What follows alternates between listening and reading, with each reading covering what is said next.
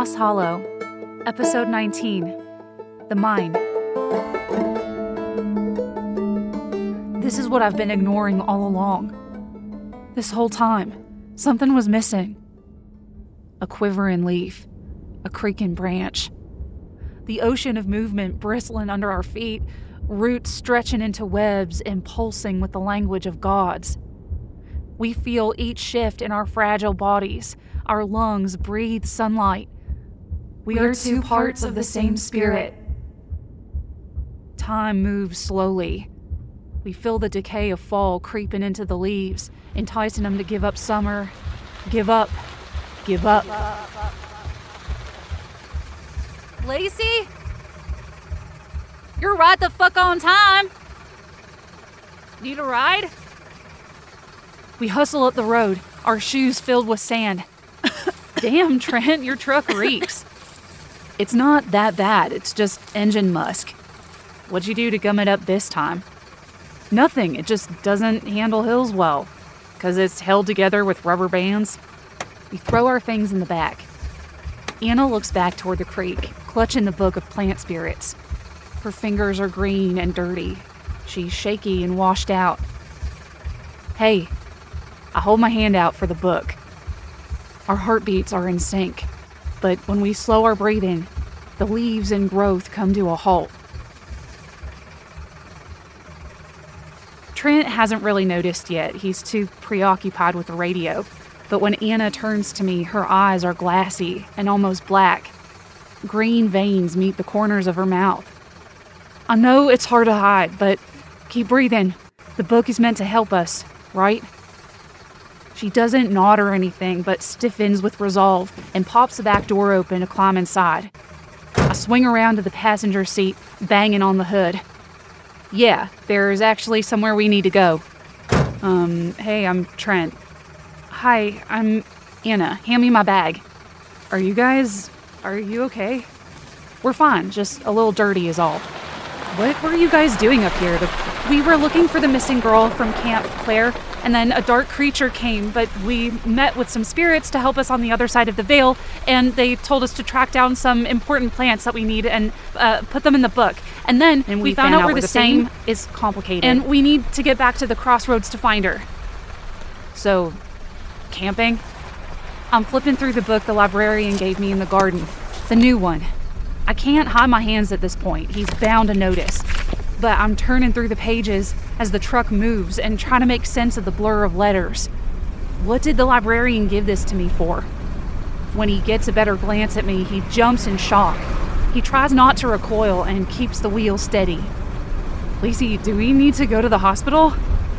My chest feels tight, and the roots are giving a subtle warning. It's coming. Look, I'm turning around. No, keep going up. He feels the urgency now. Lacey, we need to... She gestures to her head. Then she points to the window, like the option to use our reflection. The problem is we can't send ourselves away from here if we don't know where exactly to go. We could envision the meadow, the last place the crossroads appeared to us. But I have a feeling it's a little more complicated than that. I turn to her in the back seat. We're going to draw this thing out. She clutches the split leather seat. I don't think that's a good idea. Lacey, we can't make rush decisions. I don't think we have a choice. It's hard for me to read this. Is that from the librarian? Yeah. Leg- Legends of Pompeii. Oh my god, I'm like obsessed with Pompeii. Really? Anna takes the book and flips through. I don't know what we're supposed to look for in here. The pavement ends and the road continues into dirt and old gravel. Her face scrunches trying to speed read in the bumpy back seat. Okay, think. What does Pompeii have to do with the crossroads? I close my eyes, feeling a little nauseous, and images of the volcano come to mind. I don't know, impending doom? The square thing. I, I forgot what it's called. It's like an old people superstition. I look between Anna and Trent. Oh my god. Rotos, um, opera. How does it go? We used it at the railway. Anna searches quickly. Yeah, it was written at the cabin. Here, Here's a, a picture. Sator Arepo Tenet Opera Rotos.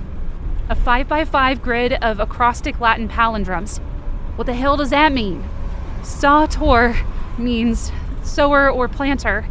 Arepo is likely a name, perhaps a, a farmer. Tenet is to hold, and opera is to work or care. Finally, rotos means wheels. This ancient puzzle has been translated in numerous ways, the most commonly cited as the sower Arepo works or holds the wheels with care. If read in a zigzag pattern with the middle word repeating, it can be translated to, as, as you sow, so, so shall you reap. reap. Okay, that's the plant connection. But why was it written by the wood stove? I don't get that. Trent, you said there was superstition involved. That's why it was written on Granny's things. If it's an old Appalachian thing anyway. Yeah, it's like folk magic. The symbol was later adopted as a magical cure for ailments and often appeared in medieval medical textbooks. As new meanings and folk practices developed, it was inscribed on the walls of buildings, notably wooden walls or stone hearths, to protect them from the threat of fires, with evidence dating back as far as the twelfth century Europe. The sky darkens and Trent picks up speed. You want to tell me what's really going on? We did. You want to tell me what you were doing driving around the abandoned part of town? I'm delivering sandbags. We're supposed to get a lot of rain later. The clouds are rolling fast. This thing is on our tail. Anna and I peer out the back window to the road behind us. The branches pull downhill as if the dark vapor is inhaling the woods with a sickly rasp. The sound of the wind rips away, but our hair is still fiercely blowing with the open windows. Hey, does this road go around that side of the mountain? There's an intersection that should get us back to camp. I mean, it's been a while since I've been up here, but yeah, I think so. Good, go faster. Lacey, I'm not gonna Mad Max around these fucking corners. Go! We peel around the mountain road as fast as he can manage without flipping the truck. We grip the doors on the turns. He's trying to check the mirrors, but he can't at this speed. He just sees the sky closing in with heavy clouds and blue-gray ash. What's behind us? Death! We drive around the corners, up a couple slopes. The darkness behind us is creeping along the ridge, sucking the life from the trees. When I can catch a glimpse of the valley, this thing has swept along most of the woods searching for us. The leaves are deep orange and red. Some branches are completely bare. The leaves swirl into a terrifying, directionless wind that pushes them down the mountain. It's close, but it hasn't found us yet.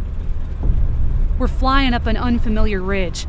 I have to trust that this road takes us where we need to go, but if we hit another switchback, we'll be driving toward the darkness, sweeping the slopes. So far, it's taking us north. And I'm desperately hoping the next bend takes us down toward the next town or an intersection. No. Oh, no. Not now. God damn it. The engine sputters. Smoke slips into the open windows. I can't tell if it's seizing up because of what's chasing us or if it's just a shit truck. We can't be stuck here. Not now. Trent climbs out and rips the hood open. Meanwhile, I turn to Anna. I have an idea. I ask for the book of plants with my hand. Trent is fussing with the engine. If we can pull this off, we can get to the crossroads and be more prepared than we've ever been. The book creaks open. I'm feverishly flipping pages. Where's the mint? We've practiced collecting stuff, but I don't exactly have a sense of recall. I find a page. It reminds me of the feeling I had at my mom's house. I was sick to my stomach. But there was a glimmer of something else. When I pulled my phone out of the bowl of rice, with my hand over the pages of the book, I recall that moment from my heart. Triumph. Relief. The realization that at least one thing can go right. Glimmers of green swell to the surface of the page. The mint pulls forward and emerges from the book. The fragrance overpowers the truck, masking the B O and motor oil. The roots writhe upward, smelling the air. Holy shit, what the hell? The roots find the console. He slams the hood closed and dashes to the door, but Anna is already out and swiftly throws herself into the driver's seat. The roots wrap around the stick and the dangling keys. She places her hand on the book with me and calls the mint forward. With both of us summoning the spirits, the energy of the plants rushes to the surface. The branches in our lungs, expanding our chest, feel electric. The roots in my foot twist in recognition. Suddenly, the men overtakes the interior, surging like an overgrown jungle and bursting through the windshield. Forcing its way under the hood, it pushes tendrils through every space it can find. I think of anything I can to encourage it. I think of the car running. I think of the midwife's hands in the soil. I think of the signalman placing the flame in my palm. It can work this time. I know it can.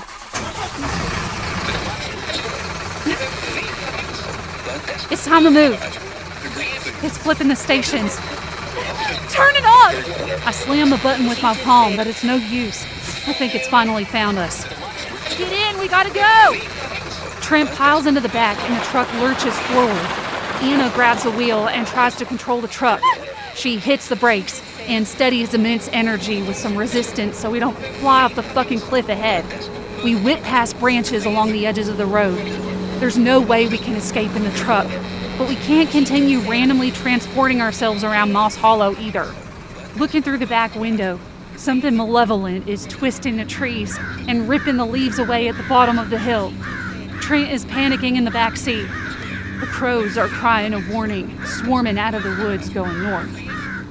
The truck is screaming up the hill, the men pushing as hard as it can. Trent, where's the mine? I don't know. Close?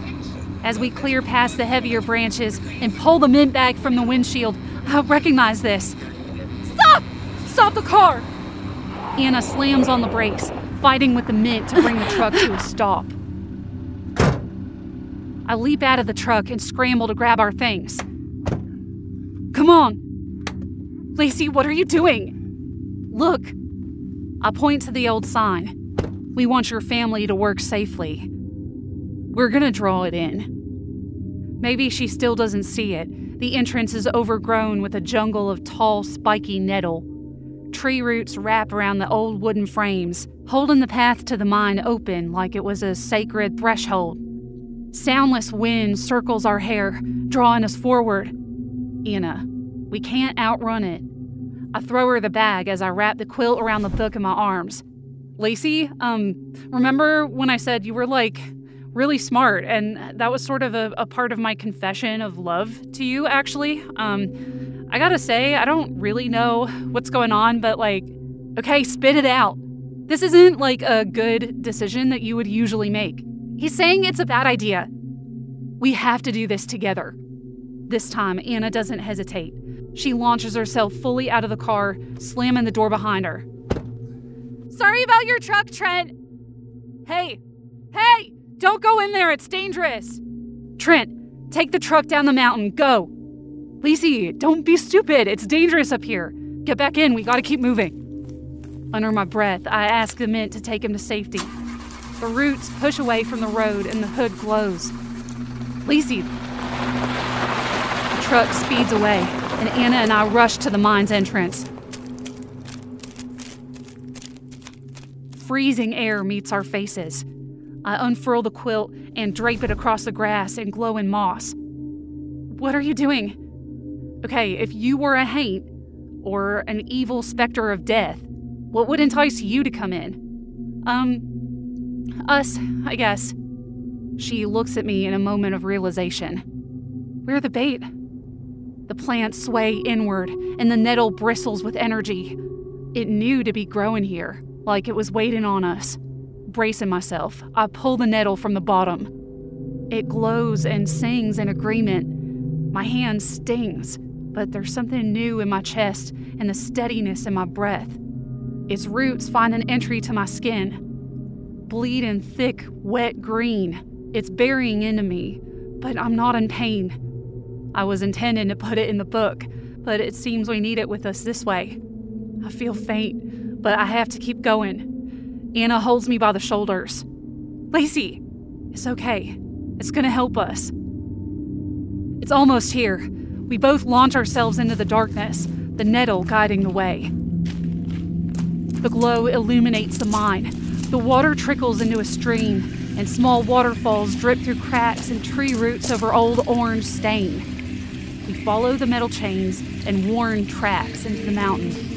I know if we draw it in, there's a chance this place could crumble, but I'm praying that if it's held up this long, it can hold up a little bit longer. I feel the spikes in the nettle stiffen. The tunnel narrows, and we hurry down the tracks with heads hunched down. Where are we gonna hide? Fuck. If I miscalculated this, I've led us to our deaths.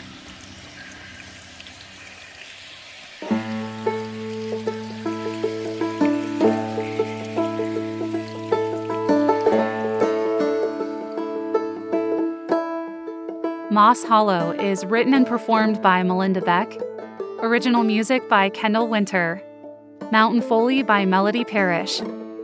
Thanks again for listening this week. And I wanted to mention that the schedule moving forward is going to change a little bit. So um, instead of having a weekly release, I've decided that I want to spend a little bit more time on each episode because we're approaching the finale and it seems like there will be perhaps two, maybe two episodes left.